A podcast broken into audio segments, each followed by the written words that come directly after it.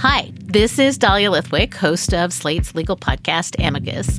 If you're listening to this show, you might be interested in Amicus's live show that we're hosting in Washington, D.C. on Tuesday, May the 14th.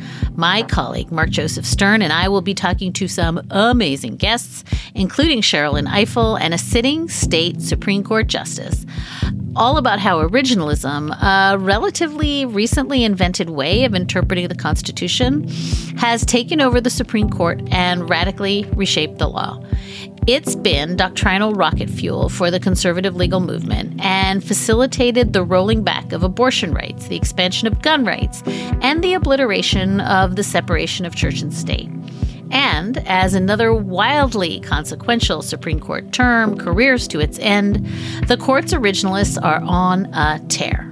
But there's something you can do about it, and we hope you'll join us in DC on May 14th to explore the possible pathways out of the current situation. Go to slate.com slash amicus live for tickets.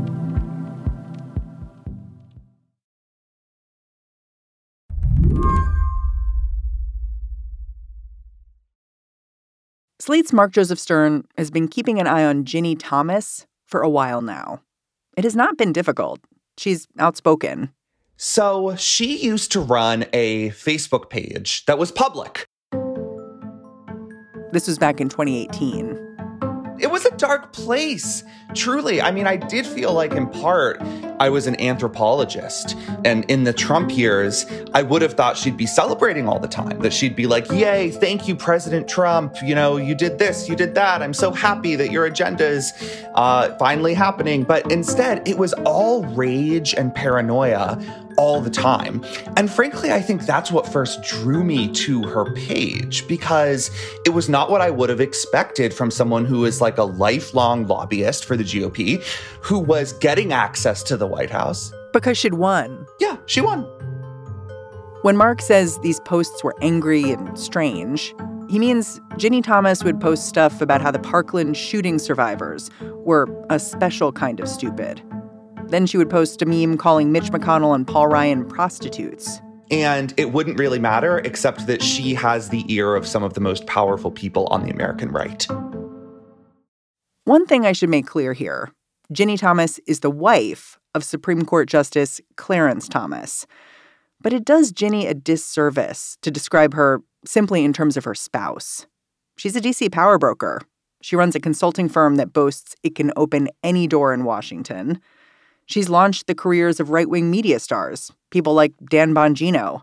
She's got this knack for building up ideological networks. And so I felt like it was legitimate and newsworthy to report on this spouse of a Supreme Court justice, not simply because she's married to a justice, but because she was a powerful figure in her own right and her work was overlapping more and more with her husband's.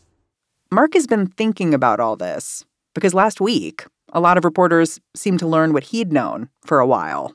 We want to turn now to an exclusive CBS News and Washington Post investigation. Tonight, the Select Committee, investigating January 6th, got its hands on some of Ginni Thomas's text messages. They were sent directly to then President Trump's chief of staff in the wake of the 2020 election. The stunning text messages detail an extraordinary relationship between Ginni Thomas and then White House Chief of Staff Mark Meadows. Just after then In these texts, Ginni Thomas urges Trump and his supporters to keep Joe Biden out of office. She encourages them to quote unquote stop the steal with the fervor of a zealot. Do not concede, she wrote. It takes time for the army who is gathering for his back. Thomas urged Meadows to help the president stand firm. The majority knows Biden and the left is attempting the greatest heist of our history. For the left, Ginni Thomas has been problematic for a while, like you're saying. But I'm wondering if you think these texts change something. So, for a long time, there has been this concern that there's overlap between Ginni Thomas's work and Clarence Thomas's work. So, we know, for instance, that Ginni Thomas is involved with various organizations that file briefs before the Supreme Court. But until now, there hasn't really been a kind of smoking gun where Clarence Thomas has cast a vote that directly protects or favors Ginni. Now we have evidence that he voted in at least one case in a way that would have shielded Ginni Thomas from legal scrutiny, right? He voted to block the January 6th committee from obtaining a bunch of Trump documents about January 6th in which Ginni Thomas may well appear. And that's the first time ever, as far as I'm aware, that you can draw a direct line between Clarence Thomas and his legal work and Ginni Thomas and her political work. And that I think is a really big deal. Today on the show, why Ginni Thomas's text messages are just the beginning. I'm Mary Harris. You're listening to What Next? Stick around.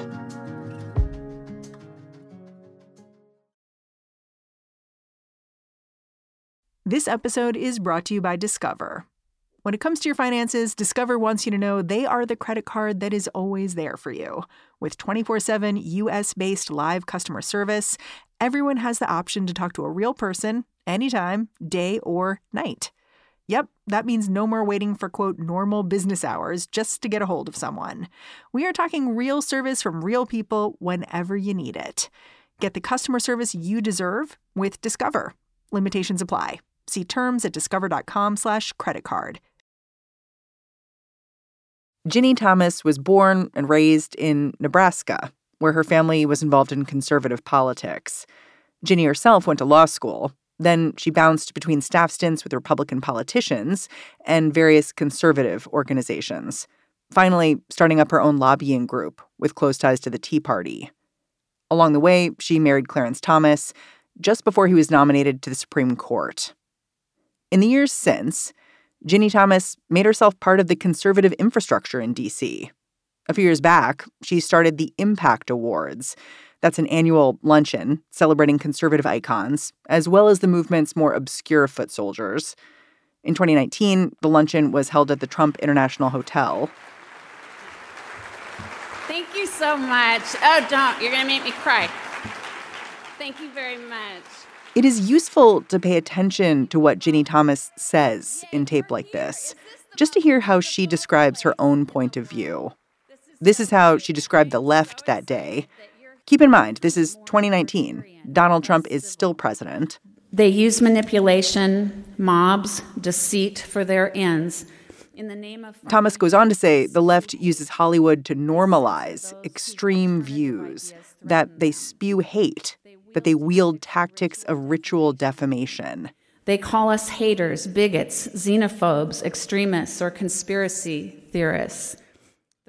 She says the people she's honoring at this ceremony, they have felt the wrath of being conservative leaders.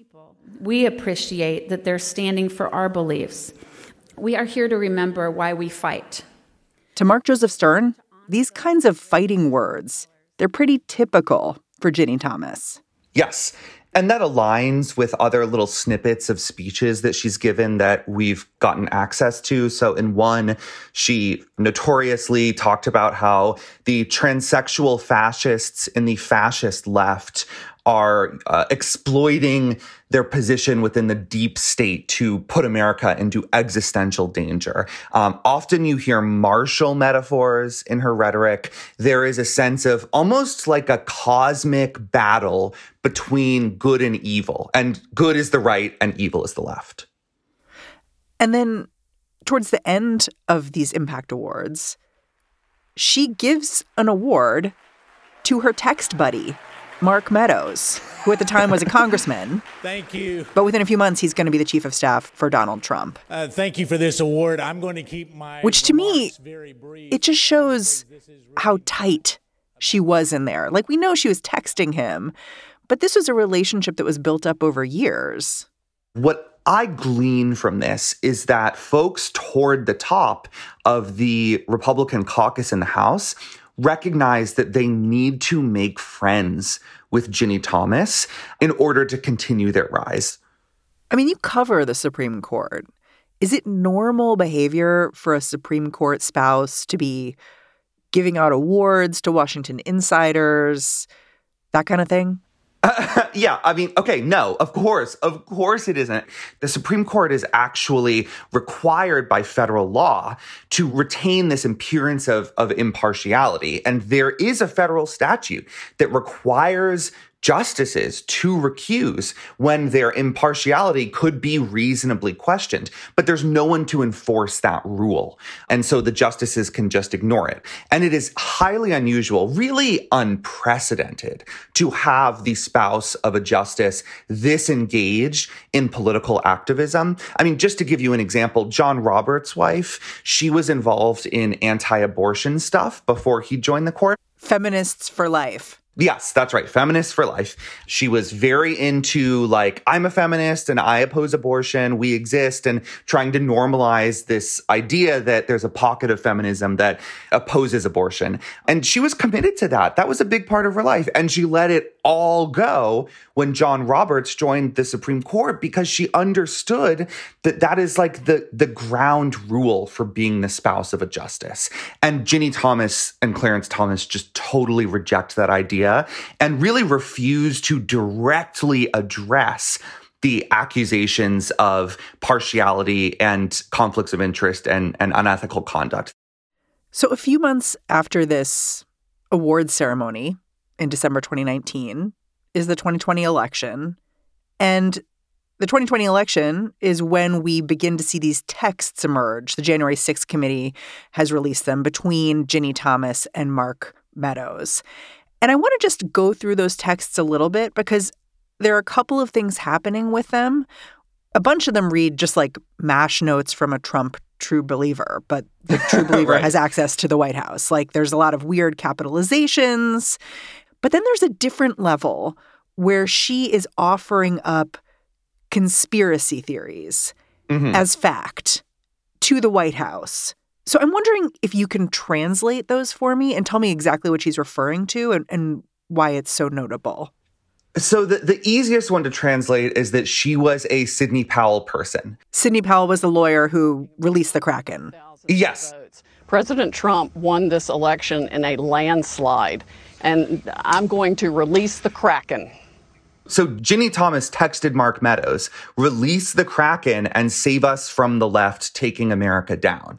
Even after Trump disavows Sidney Powell, really kind of throws her under the bus. She is texting Mark Meadows, why are you distancing yourself from her? She is going to save us. So long after everyone else has sort of gotten the joke, Ginni Thomas is still defending Sidney Powell and, and saying release the Kraken if we move into kind of deeper conspiratorial territory, she sends Mark Meadows um, this article and quotes a passage from it that says the Biden crime family and ballot fraud co conspirators are being arrested and detained for ballot fraud right now, and over coming days will be living in barges off Gitmo to face military tribunals for sedition.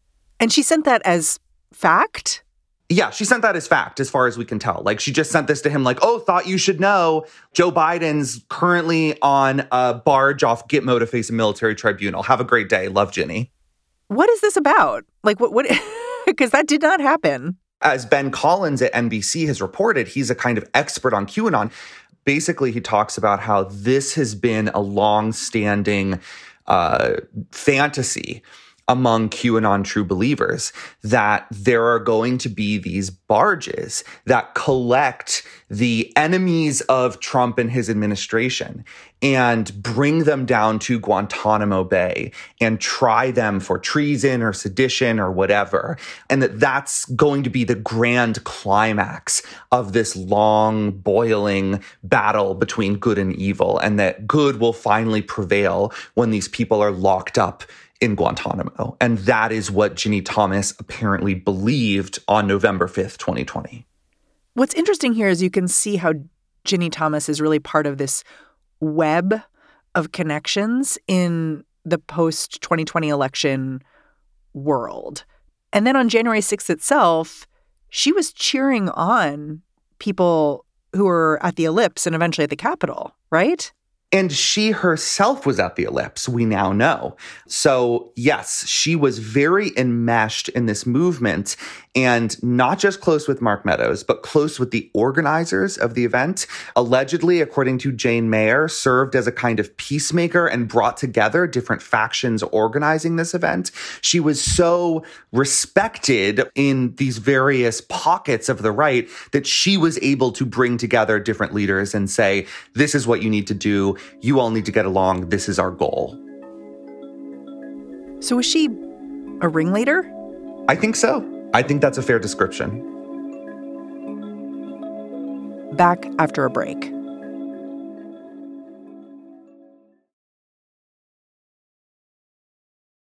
Wyndham Hotels and Resorts makes travel possible for all.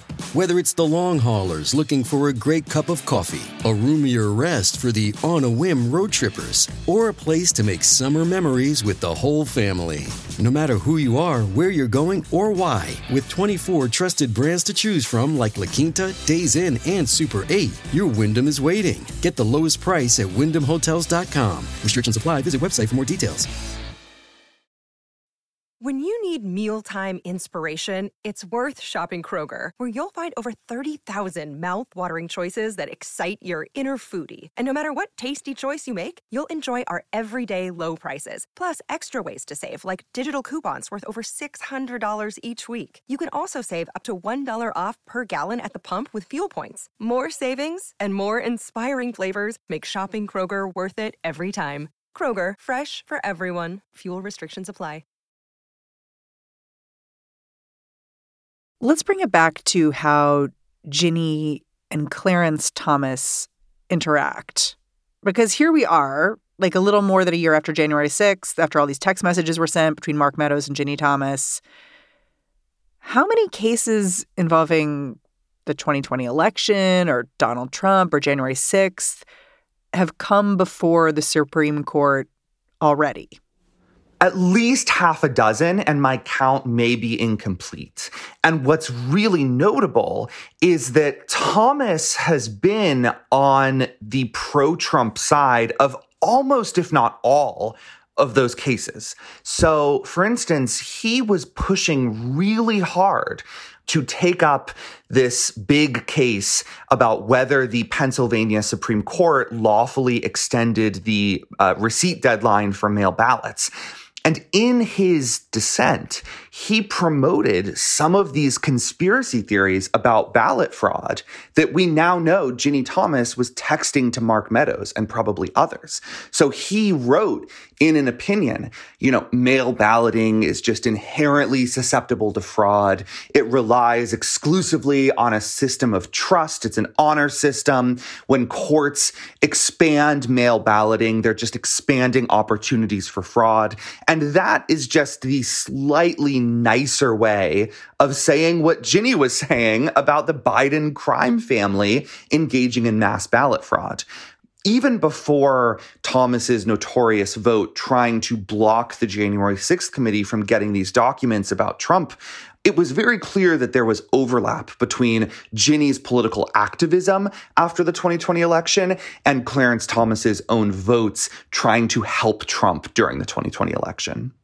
Now, if you ask Clarence and Ginni Thomas, they'll say, we keep things separated. We don't discuss work. Yes, that's what they say. So there have already been a number of cases that touch on all these issues that have come before the Supreme Court. I imagine there are actually more to come. Is there any chance, in your mind, that Clarence Thomas will recuse himself? I don't think so, frankly. Um, and I know that sounds kind of shocking and maybe way too cynical, but I think at this stage, for Clarence Thomas to recuse would would be like conceding defeat. I think he has so invested in this idea that he and Ginni are fully separate and so he is not going to start doing now what he obviously should have started doing years ago. I could even imagine a case where Ginni Thomas is directly implicated, where Ginni Thomas has been subpoenaed by the January 6th committee and she fights that subpoena to the Supreme Court, and Clarence Thomas not only voting on the case, but siding with her. Whoa. I mean, there have been reports and all manner of experts basically saying the other justices on the court are probably really embarrassed by this, you know, doesn't look good for them to have Clarence Thomas and Ginni Thomas working in lockstep in this way.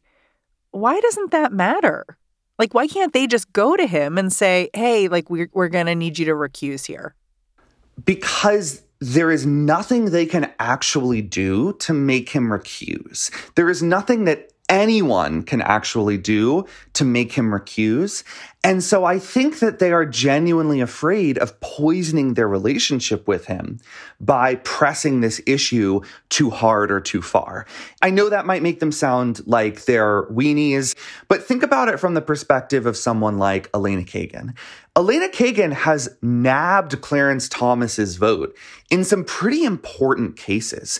And so I think if you're Kagan, you're going to say to yourself, going to him and asking him to recuse will accomplish nothing because he won't, because I have no influence over this, because this is all building on decades of unethical conduct, and I'm coming in rather late. All I'm going to do is further alienate him and make it even more difficult to get that fifth vote on a 6 3 conservative court. So why risk it? What about impeaching Clarence Thomas? Is there a case for that here? Oh, absolutely. Of course there is. But moderates do not want to burn up their political capital and their time impeaching a justice.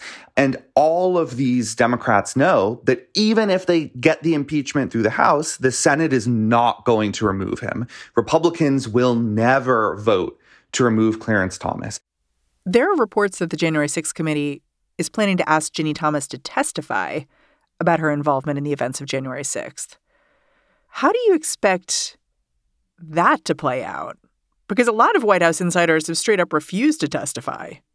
Two things. First, let me just say this is a theory on my part. I don't have reporting to back it up, but I think it seems pretty clear that Democratic members of the January 6th committee leaked these texts to put pressure on Liz Cheney and Adam Kinzinger to call Ginni to testify. If you read the reporting around this, if you read the, the New York Times report specifically about Liz Cheney's extreme hesitance to even look into Ginni Thomas, if you look between the lines, it seems pretty clear that Democrats want to call her and Republicans don't. And this committee has been so unified for so long, bringing the two Republicans on board. Why risk creating a huge rift um, between the, the two sides? Um, and yet, now that the texts are out, it's gonna be really hard for them not to call her to testify, right? Because she is there on January 6th texting the chief of staff, the guy who is like one of the main targets of this committee, actively engaging in these conspiracy theories and, and, and urging along this attempted coup. So, you know, if she gets subpoenaed, if she gets called to testify, I strongly doubt she will agree to it. I think she will fight it, knowing that she has at least one vote on her side on the Supreme Court. But I'm not sure the committee will get that far because they are so eager or even desperate to prevent any rift between Cheney and Kinzinger and the Dems. So you're thinking that they won't call her to testify? Correct. Clarence Thomas has been on the Supreme Court for 30 years. He has had four clerks every year, and many of those clerks are now power brokers in DC, super powerful, wealthy, well connected people, deeply entrenched in DC politics and DC conservative activism. And one of the problems with giving justices life tenure is that they are able to build up this network of protectors who can spring into action if their justice is facing any kind of problem, including an investigation, and try to shield him or his spouse from accountability. And that appears to be exactly what we're seeing right now. We are seeing Thomas's clerk family, as he always calls them, spring into action to shield him and Ginni from this investigation and from any fallout. There's no system in place to push back against that. You know, you have a really strong POV when it comes to Clarence and Ginni Thomas.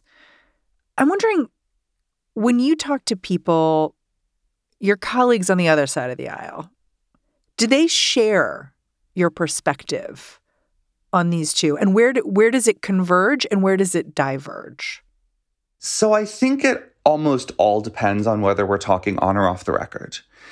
If we're talking off the record, I have definitely heard people on the right say what Ginni Thomas is doing is bad. It's bad for the court. It's bad for Clarence Thomas. He should have put his foot down years ago and said this is creating a conflict of interest. And clearly, he is seeing his reputation tarnished because of Ginni's activism. Whether or not they think that's fair, they can acknowledge that it's happening, right? But if you talk to them on the record, they won't say any of that because they feel this very strong imperative to protect the justice and his wife. And this is this is not a one to one comparison. This is not even an analogy. But I think that there is a bit of an echo here with when Justice Ruth Bader Ginsburg started bashing Trump publicly. Some of the folks who have complained about Clarence and Ginni in the past, who have complained about justices making political statements, did not complain about RBG in part because she's an icon. She was the leader of the American left. She was widely beloved. And I think a lot of people felt like there was no point in criticizing her because the right had already been hounding her and what she did was wrong, but it wasn't that big of a deal. And again, not a direct analogy. She did apologize. What she said does not hold a candle to what both Clarence and Ginni have said, but it just kind of illustrates this broader problem with giving folks like both RBG and Clarence Thomas life tenure to develop sprawling networks of supporters who will support them publicly no matter what and try to shield them from consequences, even when they're deserved. Mark Joseph Stern, thank you so much for telling me what's going on. Always a pleasure. Thanks, Mary. Mark Joseph Stern covers the courts, especially the Supreme Court, for Slate. And that's our show. What Next is produced by Carmel Delshad, Mary Wilson, and Elena Schwartz. We're led by Alicia Montgomery. We are getting a ton of help right now from Anna Rubinova and Laura Spencer. And I'm Mary Harris. You can go track me down on Twitter, see what I've been cooking these days. I'm at Mary's desk. All right, thanks for listening. I will catch you back in this feed tomorrow.